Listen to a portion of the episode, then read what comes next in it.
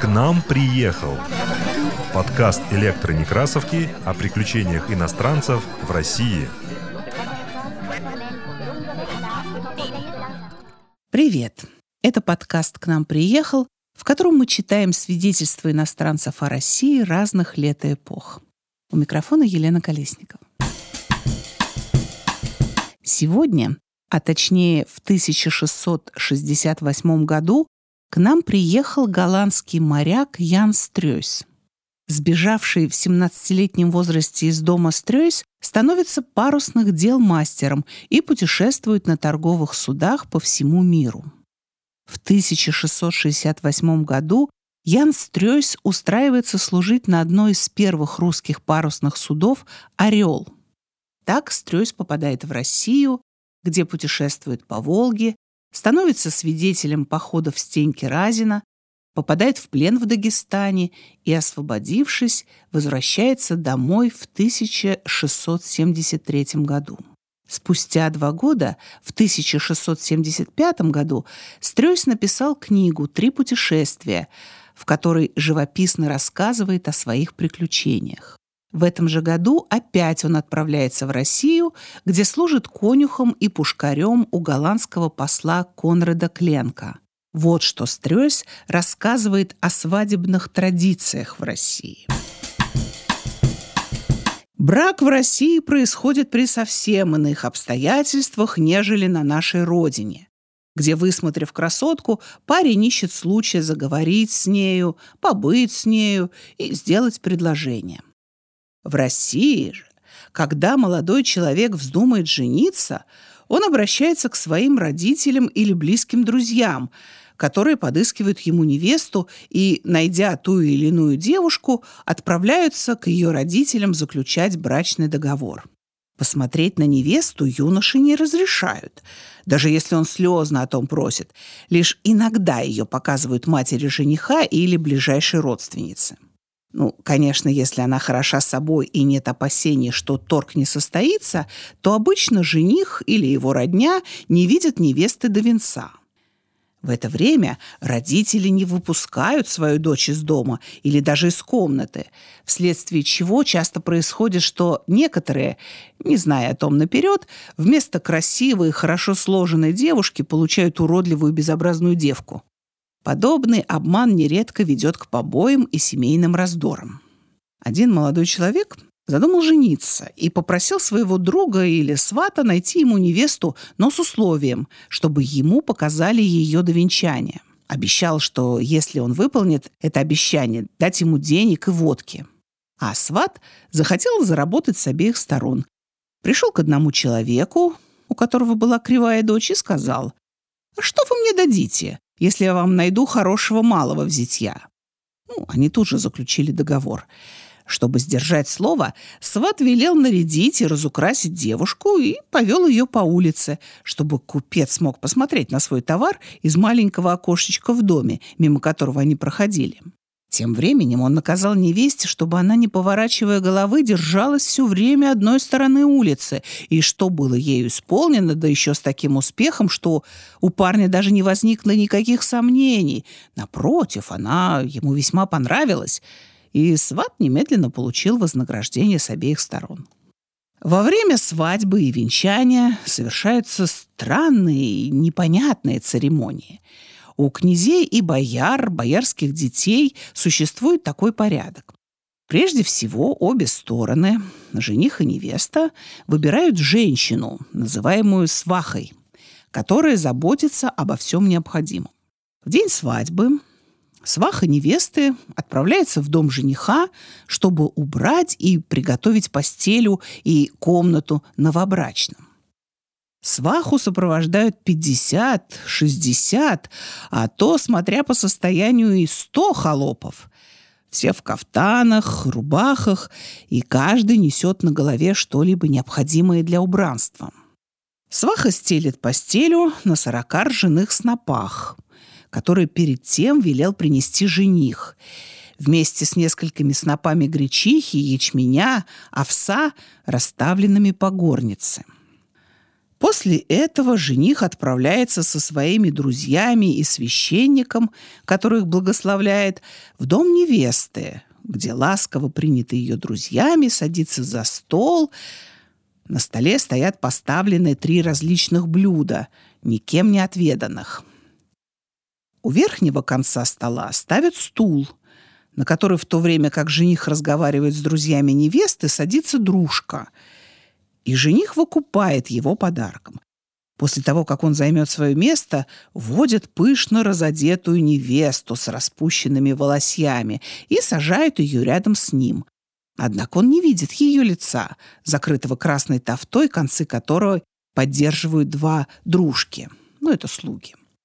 Приходит сваха невесты и заплетает ее волосы в две косы.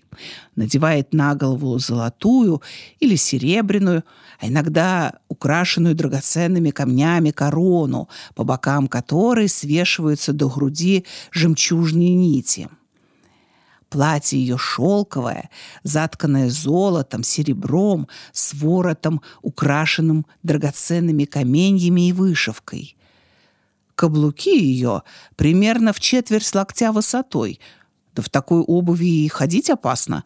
После того, как невеста убрана и наряжена, сваха жениха причесывает ее, во время чего женщины начинают скакать и плясать, а потом два молодца, обвешанных оружием, подают поднос с огромной головой сыра и хлеб.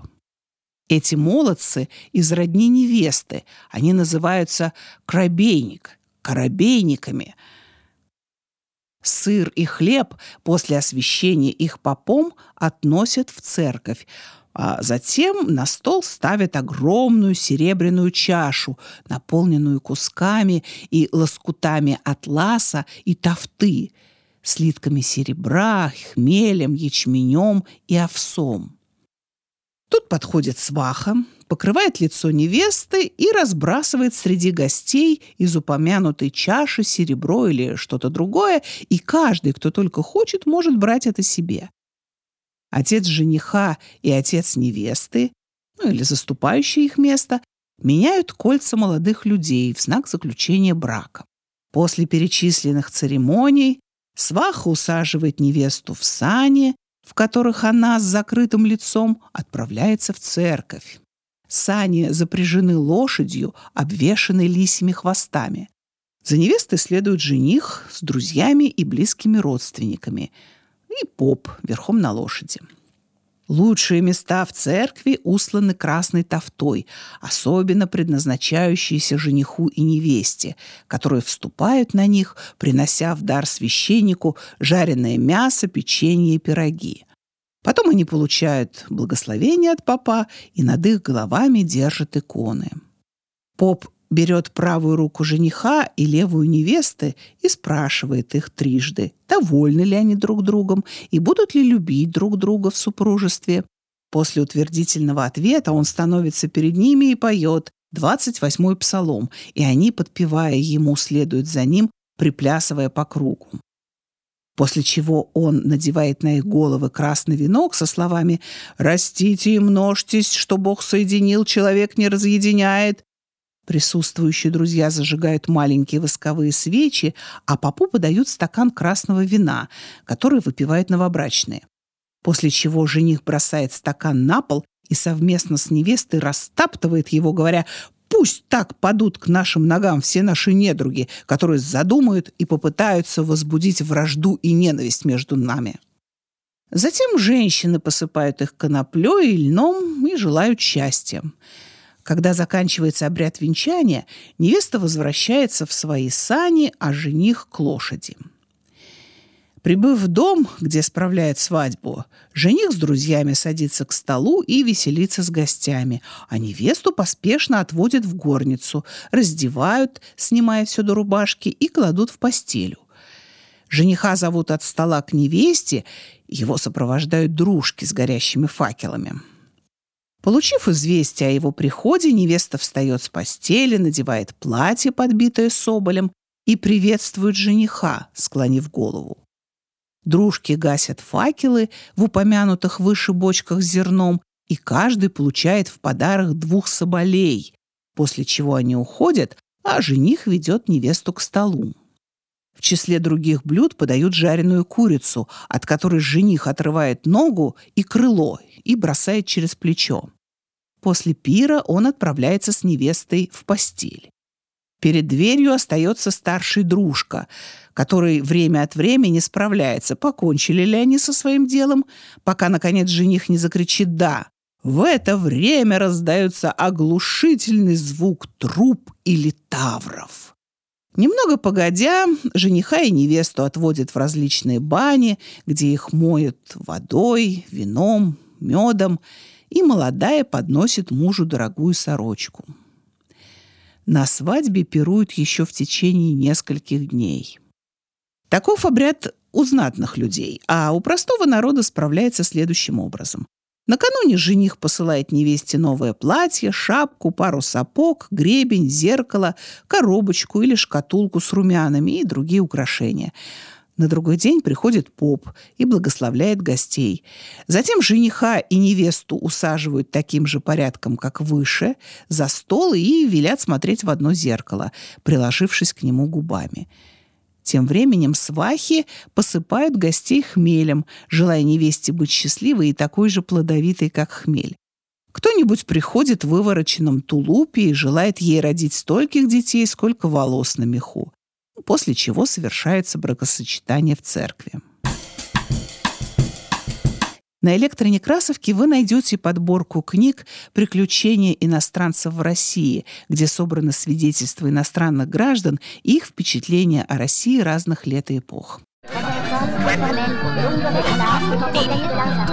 Это был подкаст «К нам приехал» о приключениях иностранцев в России. Над выпуском работали Ведущая Елена Колесникова. Редактор Илья Старков.